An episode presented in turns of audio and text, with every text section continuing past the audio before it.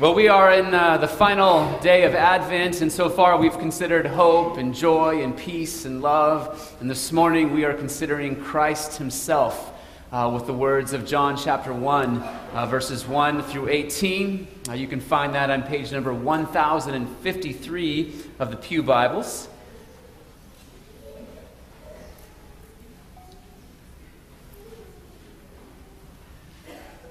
Again, we'll read chapter 1 all the way through verse 18.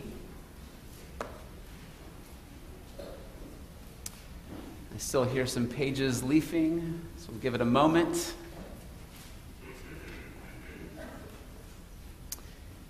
Hear the word of the Lord.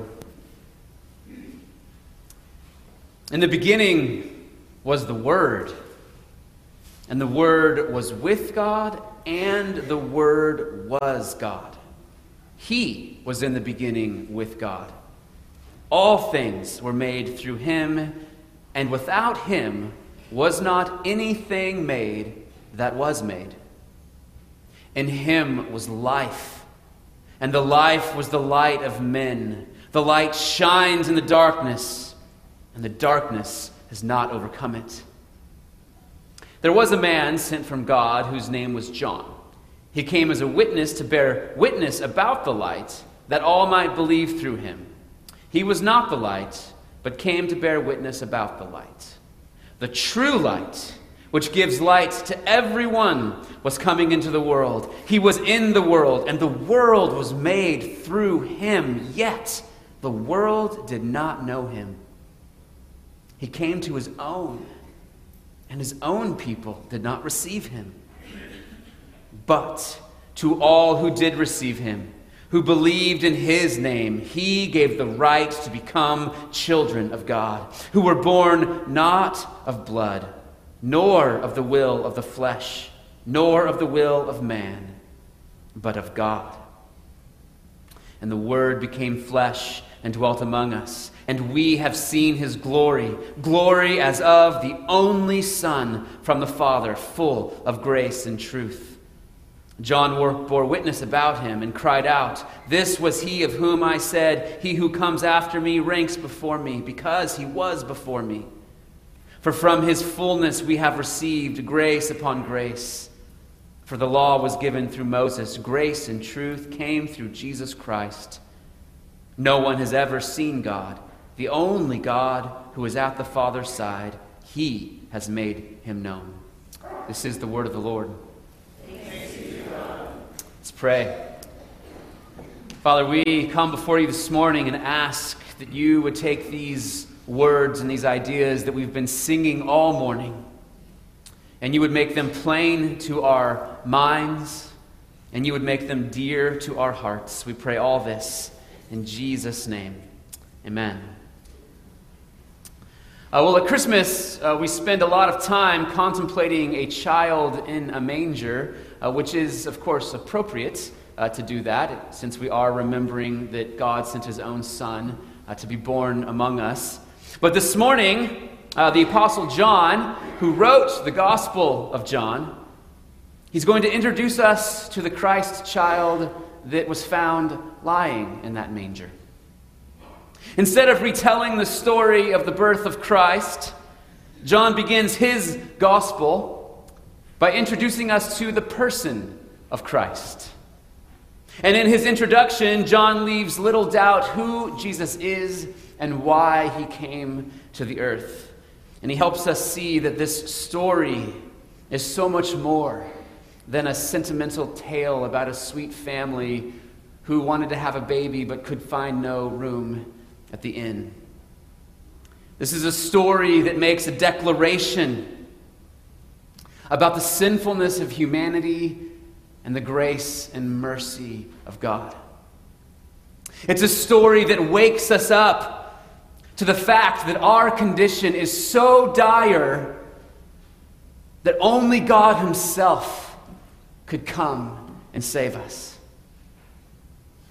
And yet, God is so full of love that He was willing to come and save us.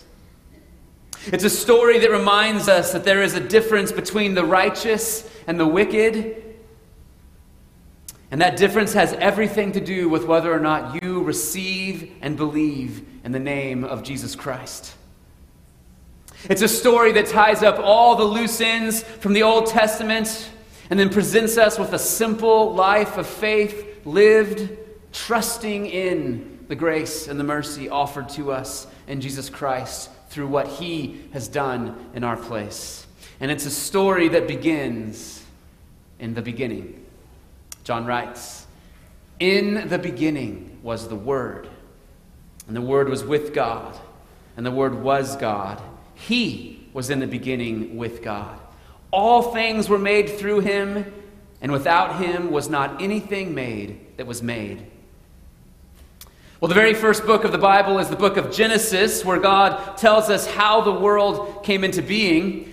We're told that in the beginning, God created the heavens and the earth. And the way he did that was by speaking everything into existence. In the very creative act, we're told that God spoke, and it was so. God spoke, and there was light. God spoke, and there was sky. God spoke, and there were water and plants and sun and moon and stars and animals and finally humans. The writer of the Hebrews tells us by faith we understand that the universe was created by the Word of God so that what is seen was not made out of things that are visible. Because he created all things from nothing. He just spoke his word, and then everything came into existence. And now John is letting us know that God's word is a person. He was with God in the beginning, and he was God at the beginning. He is God, and he's God's companion.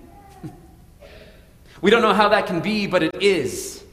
There is one God, and his word is a person who was God and was with God at the beginning. And he is the one through whom God made all things. And since the Word made all things, he's not a thing because he's God. Now, books have been written about this. But this morning, the call is to just wonder at this, to be amazed at the fact that God sent His Word. His Word, who is a person. John continues his introduction of Jesus, and we'll skip verses 6 through 8, where he introduces John the Baptist. And he writes, In him was life, and the life was the light of men. The light shines in the darkness, and the darkness has not overcome it. The true light, which gives light to the everyone, was coming into the world. He was in the world, and the world was made through him, yet the world did not know him. He came to his own, and his own people did not receive him. So John says, In him was life, which means we cannot have life apart from him. Life is only possible because of Him. Life can only continue with Him. And if you're not united to Him, then you have no hope of life. And He's the light of men, He's the true light. He is the true light because there are many religions and philosophies in this world offering us a path out of darkness. But He is the true life. And He is the true light. Later in the Gospel of John, Jesus will declare that he is the light of the world, and whoever follows me will not walk in darkness, but will have the light of life. Because he is the true light, he is the only path out of darkness. If you follow him, you will have light, you will have life, which means every other light is darkness, every other path is death. And even though he is true light, there is something so wrong with us that we can't see him. John says, even though the world was made through him, even though he is God and was with God in the beginning, and in him is life, and he is the true light of the world, we're in such darkness that we are incapable of seeing him. And even his own people, his own people who should have recognized him, when he came to them, They didn't recognize him. When John says he came to his own, he's referring to how God began to explain himself to the world through the Jewish people long before he sent Jesus into the world. And the entire Old Testament is a, is a profile of who Jesus is, so that when he came, his own people could recognize him. It's like if you met someone on the internet and you went to meet them at a restaurant, you would, you would know who they were because you had read and understood their profile. The Old Testament is Jesus' profile. And John is saying that even the people that God told about Jesus didn't recognize him, which means humans are not just walking in darkness, we're blind. Human beings are so blind that we cannot see the light of the world. In fact, later in John's gospel, Jesus tells us that not only are we so blind that we cannot see the light, but we actually prefer darkness. Jesus says, and this is the judgment. The light has come into the world, and people loved the darkness rather than the light because their works were evil. We all hate being found out. We hate getting caught. We hate being exposed. We're ashamed if light shines into our darkness. And people didn't recognize the light of the world because they were blinded by darkness. And they love the darkness. They love it so much because their works are evil. They hate it when light exposes the evil that they love. Can you imagine if you created something and it rejected you? Like a man who spends his life building a business and then gets fired as the CEO or voted out as the chairman of the board. How, how crushing. Yet Jesus created us and we rejected him because we preferred the death and darkness of our sin. But in spite of that, Jesus didn't come to condemn us. Right before this verse, Jesus said this For God did not send his Son into the world to condemn the world, but in order that the world might be saved through him. You see, even though we're blinded by our sin and we love darkness, Jesus didn't come to give us what we deserve. He didn't come to condemn us in our sin and darkness, but to open our eyes and to show us himself. John goes on to introduce Jesus back in chapter 1 by telling us how that happens.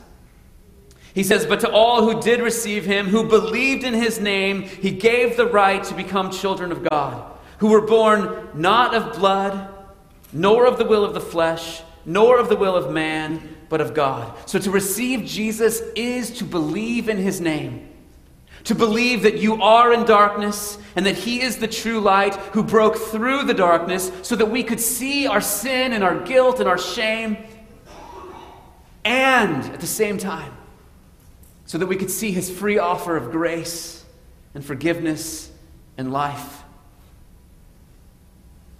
If we receive Him by believing in His name, He gives us the right to become His child. Now, many people will say that every human being is a child of God. Well, that's not true.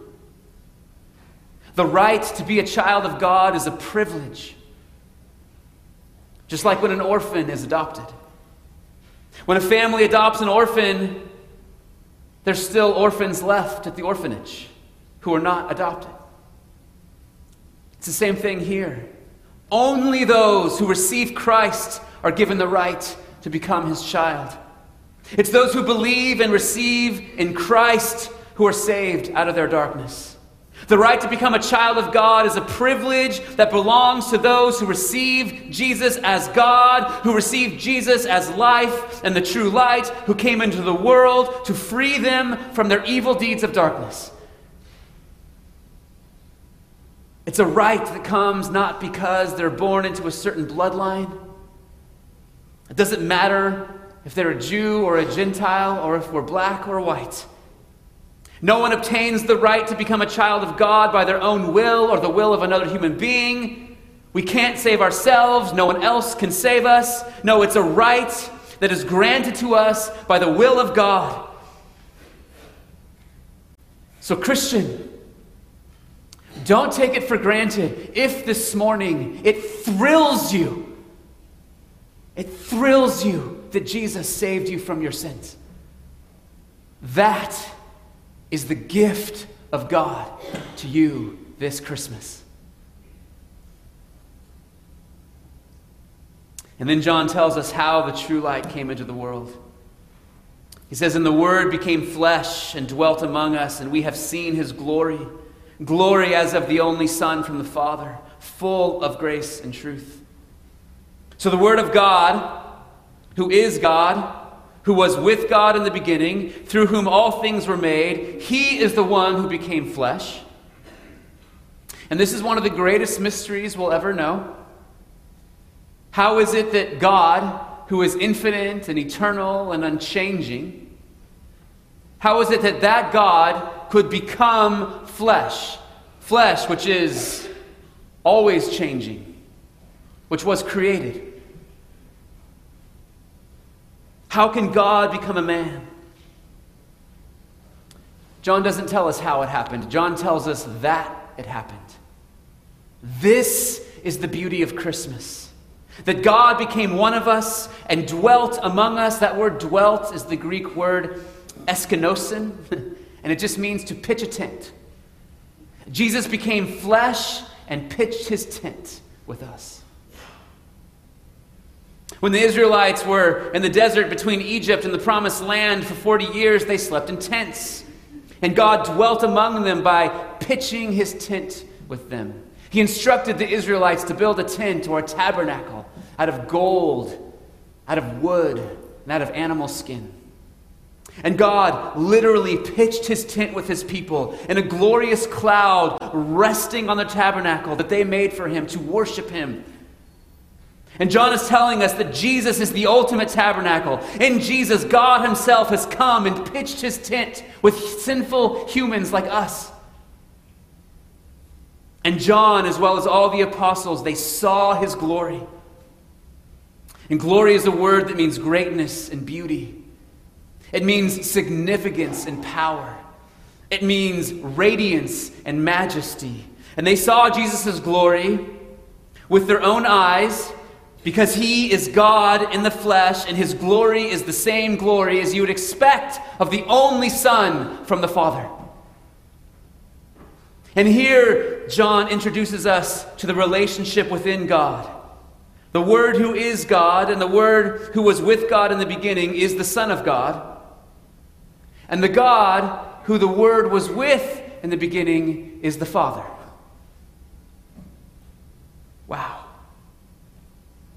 And because the Son of God became flesh, he, of course, had within himself the same glory that you would expect of God.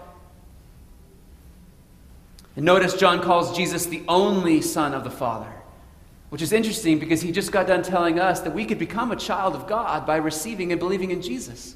Now, why all of a sudden is he telling us that Jesus is the only Son of the Father? Underneath that word only is a word that could be translated unique. John's, John's using a word to specifically show the difference between us and the kind of children we are when we become a child of God and Jesus and the kind of child of God that Jesus is. He is the only unique, eternal, uncreated Son of God. Or maybe you remember from the King James Version, it says, the only begotten Son of the Father. That word is meant to communicate that even though we have been given the right to become children of God, God has only one unique Son who shares his glory. And the disciples saw his glory, full of grace and truth. And John goes on now to explain what it means that Jesus is full of grace and truth. He says, For from his fullness we have received grace upon grace. For the law was given through Moses, grace and truth came through Jesus Christ. That word fullness means brought to completion. What John is saying here is that Jesus completed what Moses began. God gave the law through Moses and completed what he started through Jesus Christ. So John isn't saying that the law came through Moses and then grace upon grace through Jesus Christ, as if somehow there was no grace before Jesus, or that Jesus was doing something different than Moses. What John is saying is that because Jesus completed what Moses started, we now have grace upon grace. We have grace on top of grace. We have the grace and truth of Jesus Christ in addition to the grace of the law that was granted to us through Moses. And then John concludes his introduction with these words No one has ever seen God. The only God who is at the Father's side, he has made him known. So Jesus is God. He is the Word of God. In him is life. He is the true light. He was with God at the beginning because he's the Son of God, the only unique Son of God who is at the Father's side. And this is the one who became flesh and pitched his tent among us. And he did that so that we could know what God is like. And so that we could know God personally and intimately and really and truly. And so today is not a day just for sentimental feelings. It's not a story about a nice young family who had to have a baby in a barn because there was no room for them at the inn. It's a story about this wonderful family who were granted the privilege of bringing into the world the only unique Son of God who was willing to be born in a barn because he is so humble. He has all glory and all majesty, and he contrasts that with total humility.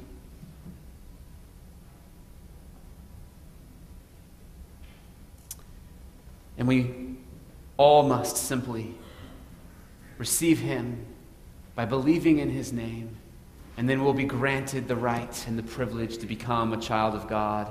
And when we do that, we're transferred from the kingdom of darkness into the kingdom of light. We're adopted into his family, and everything changes. And if that happens, it's not because there's anything special with us or about us. It happens because God has given us grace upon grace. He's given us the grace of His law and the grace of His truth that we might open our eyes to see the glory of His only Son, the true light who's come into the world. May that be our experience this Christmas. Let's pray. Father, we come before you and we recognize that the grand truths that we've just considered in this brief amount of time, we've barely even scratched the surface of them. Yet, each one has stirred our hearts. Each one has caused us to want to fall down before you and worship. That you would save sinners, and that you would do so in such a grand and humble way. That you would come to this earth in the person of Jesus Christ, that you would pitch your tent with us, that you would allow us to know your glory. We pray, Father, that we would not be, we would not be those who, who take it for granted, that we would be those who fall down and worship. In Jesus' name we pray. Amen.